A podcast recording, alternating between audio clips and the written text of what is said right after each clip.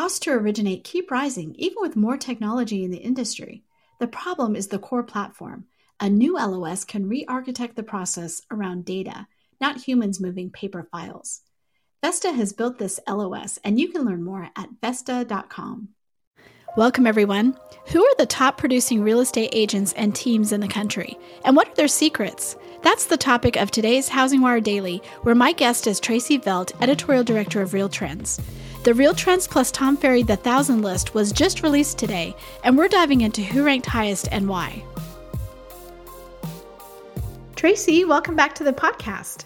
Yeah, thanks for having me. Thank you for coming on at such an exciting and busy time for Real Trends. And that is when you released the rankings that we've been waiting for all year. So that's what we want to talk about today.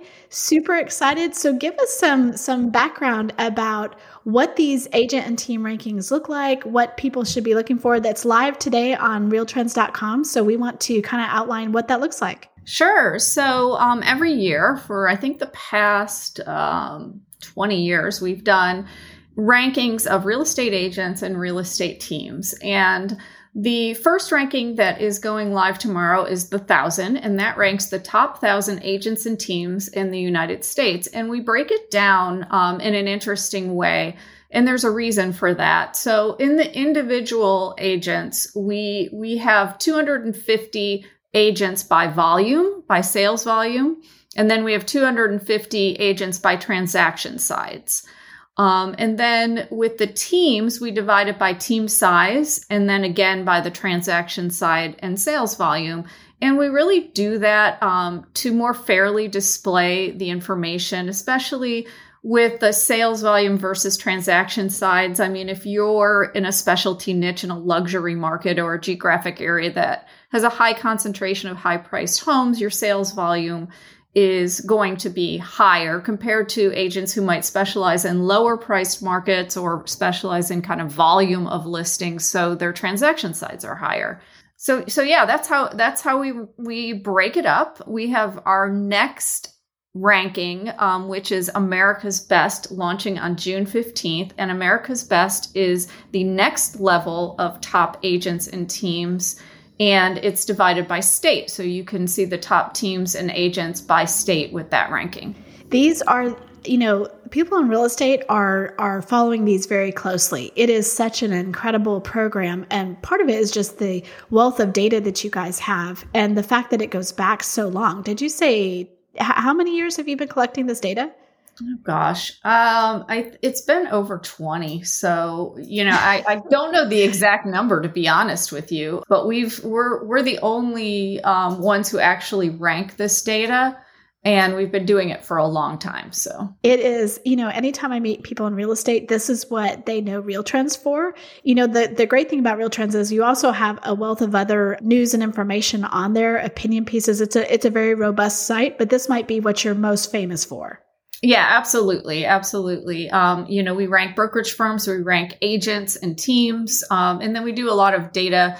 Uh, based on the data that we collect with this, we do a lot of different reports on productivity and, um, you know, just insights into agents and teams. So, well, let's dive into some of those insights. You know, you had um, well, talk first about the number of qualifying submissions this year. It's amazing. Um, we had 31% more submissions this year than last year. So in 2021, we had about 18,236 qualified submissions. There is a minimum that you have to meet before you qualify. Um, this year, we had 23,910 qualifying submissions for the rankings. And of course, a lot of that has to do with the booming real estate market. Um, you know, we've had some record years, and that means that agents have also had record years and qualified. Um, the other interesting thing is we had 1.2 trillion of total volume submitted, um, which is amazing. That is amazing. And you know, I mean, when you think about the mortgage boom, so much of that was refis, but all of these are these are like houses uh, transacting, right? I mean, this isn't just yes. this. There's no refis in this. This is like a a physical asset changing hands. Yes, absolutely. Which is pretty crazy. Um, well, let's talk about, you know, you mentioned, you know, part of this is just, you know, the last couple years we've had, we are now in a historically low inventory environment. You know, I think it, it rose a little bit over the last month. And so I think we're just off the low, but we're still just, you know, there's hardly any homes to buy. That's going to seemingly really affect productivity. I mean, you can only sell what there is. So, you know, tell me a little bit about what you expect productivity in a low inventory environment. Sure. And, um, you know, from the rankings, which is really the real trends plus Tom Ferry, the thousand, and and it's also well advertised in the Wall Street Journal, so it's a it's a pretty high level um, ranking. But the inventory issue didn't seem to be a problem for these real estate agents and teams. I mean, they closed an average of 241.2 transaction sides in 2021, which is when we pulled the data for the 2022 rankings. And that's up from 211 transaction sides in 2020. So the inventory issue didn't really seem to be an issue. And I think that really um, shows you the fact that there were homes to sell. They just weren't hanging around. So they weren't part of the actual inventory because they sold so quickly. That is a fantastic point that what we talk about, you know, what's listed as inventory can be a little bit misleading as far as that, that doesn't mean everything that is listed. That doesn't mean everything that um, got bought and sold. So I think that's a, a fantastic point. I also wonder though, if it's, if part of this is like the most productive agents or teams are the ones who are taking, you know, the biggest market share of whatever inventory is there. Well, that is absolutely true. Um, and I want to look up that statistic because we do have that. Um, so, what we calculated is approximately 30,000 realtors. Um, these are the individuals plus the total of people on all the teams, represented 2% of all realtors um, in, in the country based on the National Association Realtors, um, you know, uh, membership and but they had 15.3% of all sides and 29.9% of total sales volume. So that actually is um, is really high, but it's it's also interesting that only 2% of all realtors did, you know, almost 28% of total sales volume in the United States. That is crazy. I mean, not unexpected when you think about, you know, you have your high end realtors who you know they sell three houses and you know that's the volumes there. But even the the other number of the sides really really tells a story. That's an outsized performance for that 2% yeah and um, what is also interesting is that the i think 96% of the individuals were associated with a well-known national or regional brand and 94% of the teams were with a well-known regional or national branded brokerage firm so, um, you know, the the brand is is definitely something they're interested in, and um, they they want to be a part of. Well, and I also think you know that this is where that you know this is why people join brands, right? Is because there's that overall um, understanding, you know, from a from a consumer standpoint what those are they're they're known values they're being advertised in different ways there's you know the aggregate of the advertising while those local people you know it adds up to more than the sum the sum of its parts is what I would say. Well, tell me a little bit about small teams. Uh, one of the findings that you had was that small teams led the productivity. I was surprised by that. Why do you think that? You know, tell us a little bit about the small teams that are at the top and why you think that they're leading in productivity.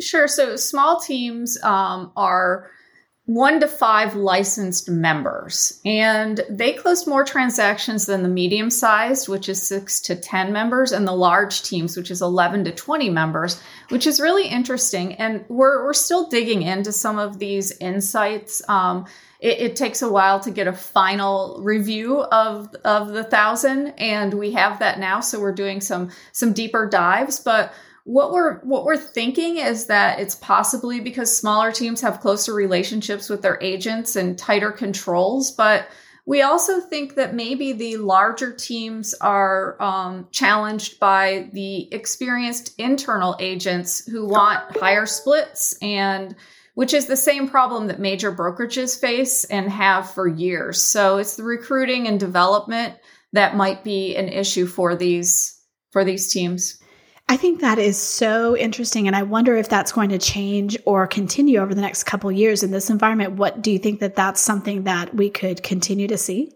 I'm not really sure, to be honest with you. Um, I think yes, that that's a challenge that has faced um, larger teams and brokerage firms for years. Is just the challenge of recruiting and developing talent. And if you have a smaller team and and you're not growing, and and that team kind of stays intact, then it makes sense because those um, team members are going to be more experienced and close more sales and and and that. So it could be that the smaller teams are really interested in, in staying small, whereas the medium and large size teams are in the middle of scaling up. And so their agent productivity is is down a bit just because of that. And you know, you talk a lot in your um, you write the uh, broker source newsletter for us, and you have actually a, a really big audience mm-hmm. for that. And one of the things that you come back to again and again is culture. You also talk about recruiting and and retaining and and that, but culture is is a big factor for you and what you see across some of these things. What I mean, I know you're not measuring culture, but is there something about the culture of a smaller team? Um, it could be, although there are huge brokerage firms who, with their, you know, because of their culture, are able to continue to grow and attract and, and, retain talent. So I don't necessarily think that size matters when it comes to culture. I think it's really all about the leader and how much um, time they're spending on their recruiting and retention, how how um, much time they're spending building relationships with their individual agents, and really focusing on you know what they you know, the culture of their firm or their team you know who they want to be and they have it pretty well defined. So i don't think size really matters when it comes to that. That's great to know. What are some of the standout things when you look through the rankings when you guys all were doing it? What are some of the things that really stood out to you? As like wow this is this is different well, this isn't really different, but it is controversial every year when it comes to the top individuals. A lot of, based on our, our criteria, and we've gone through and um, redefined this multiple times and have found that this is really the best way to to rank um, you know these these teams and individuals but what we're finding is that a lot of individuals have, um, in the top of the list, have organized their business with a system that allows them massive volume or sides. And that system is generally a system of MLS only or um, or type, you know, basically offering different services at different price points and so they're able to list a lot of homes or sell a lot of homes and and have a team, but the team is not does not consist of licensed realtors, and that is really important in, in our definition. Um, when we talk about a team, we're talking about an agent who has um, you know one or more licensed real estate agent below them. You can have a team of all unlicensed assistants, like some of these individuals have, and run all of the business through one selling agent, which means that your volume or your transaction sides will be really high. Um, and a lot of them are, are pretty unique models, and um, they they're not preparing a home for sale, scheduling showings, or or negotiating. They're simply entering the home on the local MLS and getting paid a fee for that. And and so they're able to scale in a way that we've we've not seen um, in the early days of the rankings. You know it's um, that is something that you see in all sorts of professions you know over the last 20 years that sort of like run everything through one licensed person whether that's like um, I'm, I'm very familiar with you know on the medical side like physical therapy for instance. So you now have you know people who are um, physical therapy assistants you know you know but it all runs through the licensed person nursing different different things have done that. I, I would assume though that that is not popular among other agents who feel like hey you know we're the ones doing all the work here. Yes and that is exactly right. If you're an individual agent and um, you're you're selling real estate and you're doing it all on your own with with a team of assistants who are unlicensed. Um, you know you don't really feel like it's fair when someone has a software system that allows them to do massive transaction size and volume. However under our definitions and again we've done tons of research on this and and retweaked this over and over again. But what it comes down to is that you really you you can't punish these innovative individual agents for coming up with with a system that allows them to do this kind of volume and and transactions. Yeah it, it is interesting. Well what are some of the who are some of the at the top of the rankings that you know you'd want to point out um, sure. So if you're talking about these these MLS only systems, it's really they dominate the the top of the individuals by volume and transaction sides. Ben Caballero has been the number one for for years on our rankings, and he uses a software to put homes on the MLS, but he works with home builders um, to put like newly constructed homes on the market in bulk. So that is his his business model. Um, Christian Angle also has an MLS only brokerage, and Ralph Harvey with listwithfreedom.com is is the same.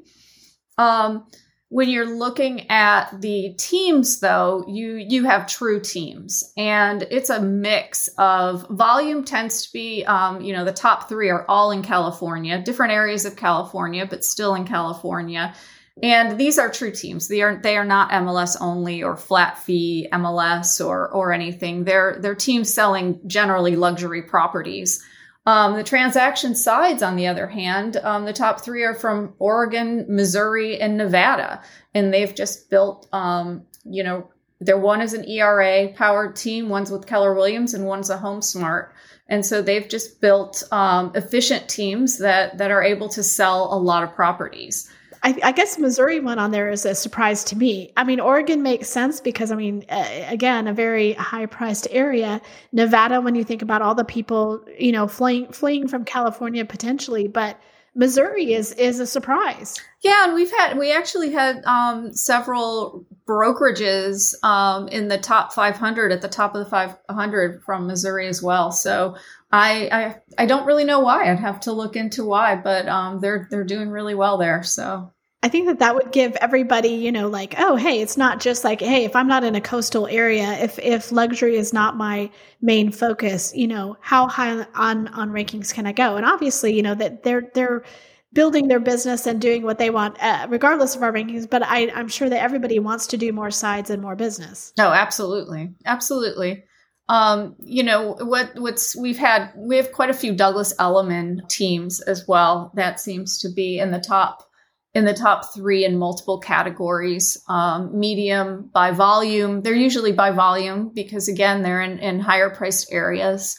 Um, and several florida teams as well again um, in higher priced areas. But the mega teams are interesting as well because generally the mega teams also have more of a platform um, and can be in multiple states. For example, Mark Spain Real Estate. While he runs a brokerage, it's more of a teamerage. So everything runs through him. Um, Place Inc. is also a a team platform, but the but the way that they um, they categorize their their sales and their transaction sides is all through one place. Um, and Robert Slack, he's been on the rankings for a long time as well, and and he does the same. So the mega teams are, have an interesting business model as well. It's not just usually this huge team that works in one place. They generally work in multiple states and have expanded much like a brokerage would.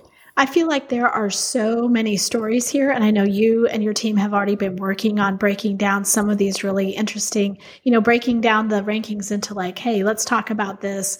Um, and you're going to be rolling those out over the next couple of weeks. So I encourage everyone go over to realtrends.com. You can look at the rankings. You can also do deeper dives into each each part of these and and some of the people who are at the top. Absolutely. Yep. Everything will be live tomorrow on the site. We've got lots of great articles, some digging into the, um, you know, the MLS only team is our individuals. And then we've got some top agent q and a's that we're, we're posting. So lots of good stuff on the site uh, for the rankings. Absolutely. Well we're we're uh, recording this a day early so that's actually already up uh, by the time you hear this. So go check it out. Tracey thanks so much for being on when i know this is an incredibly busy season for you yeah thanks for having me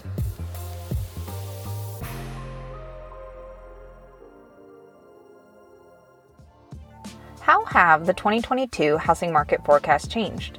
Or how is the industry navigating the shift to a purchase driven market? HousingWire's premium content program, HW Plus, answers questions like these and offers a variety of member exclusive benefits that are tailored to what you need to stay competitive and agile in today's fast paced market. Go to housingwire.com forward slash membership to join today. With your HW Plus membership, you get access to longer form digital content the Housing Wire magazine, member exclusive rates to in person events like Housing Wire Annual, and more.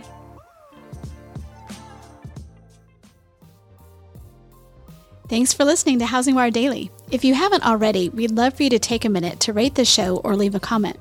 We'll see you back here on Monday for more news and insight.